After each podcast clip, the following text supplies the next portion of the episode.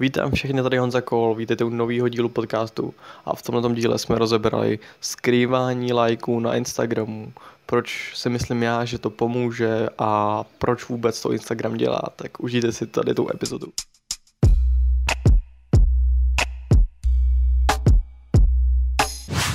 Před nějakou dobou začal Instagram testovat skrývání počtu lajků. To znamená, že uživatelé, kteří v tom jsou zahrnutí, tak nevidějí počet lajků, kolik lidí prostě se líbí to video, a, nebo fotka, nebo jakýkoliv příspěvek.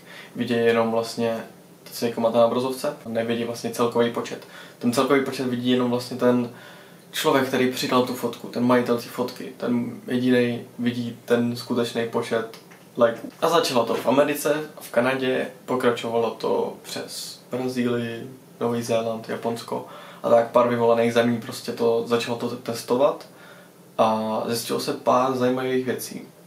Engagement třeba klesnul o až nějakých 6% třeba. To znamená, že když máte skrytý počet lajků, tak o 6% méně lidí vám na to reaguje, anebo dává like, nebo komentuje všechny tady ty věci. Nemusí to zdát tolik, ale pro velký účty, třeba na milion followerů, tak už to je docela dost velký čísla. A proč se to vlastně tady to vůbec všechno děje? Proč to, proč to Instagram testuje? Proč chce skrýt ty lajky? Hlavní CEO zmínil, že je to hlavně z rámci bezpečnosti. Takže lidi se prostě, podle mě se lidi prostě přestávají soustředit na ten obsah, o kterém to je hlavně a začínají se soustředit na počet followerů, lajků a tak. Taky to Instagram obhajoval tím, že chtějí tu platformu udělat zase o propojení lidí, prostě sociální síť a ne o nahánění lajků, jako to je docela teďko. A já to i vidím, že Gary Vee kolikrát zmiňoval, že mu píšou lidi, že by chtěli tvořit něco jiného.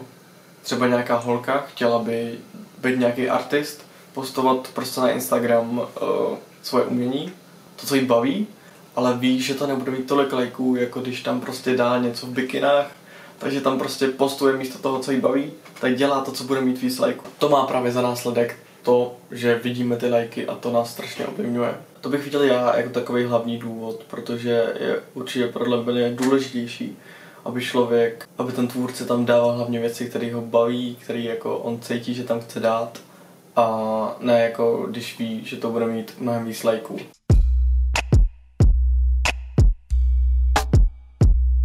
Co to může mít za následek? Tak třeba určitě, když děláte, pokud jste se s tím setkali, tak vybíráte si třeba nějakou Instagramovou stránku na spolupráci nebo nějakého influencera.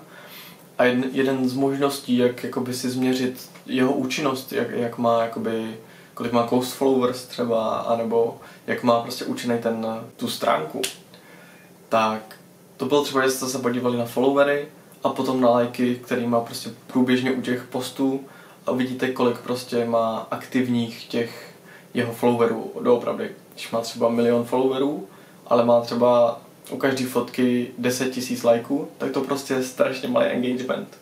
Naopak třeba by se vám vyplatilo uh, navázat takhle spolupráci třeba s někým, kdo má řekněme 100 tisíc followerů má právě těch 10 tisíc uh, lajků, to už, už je reálný, bývá to kolem těch 5-10%.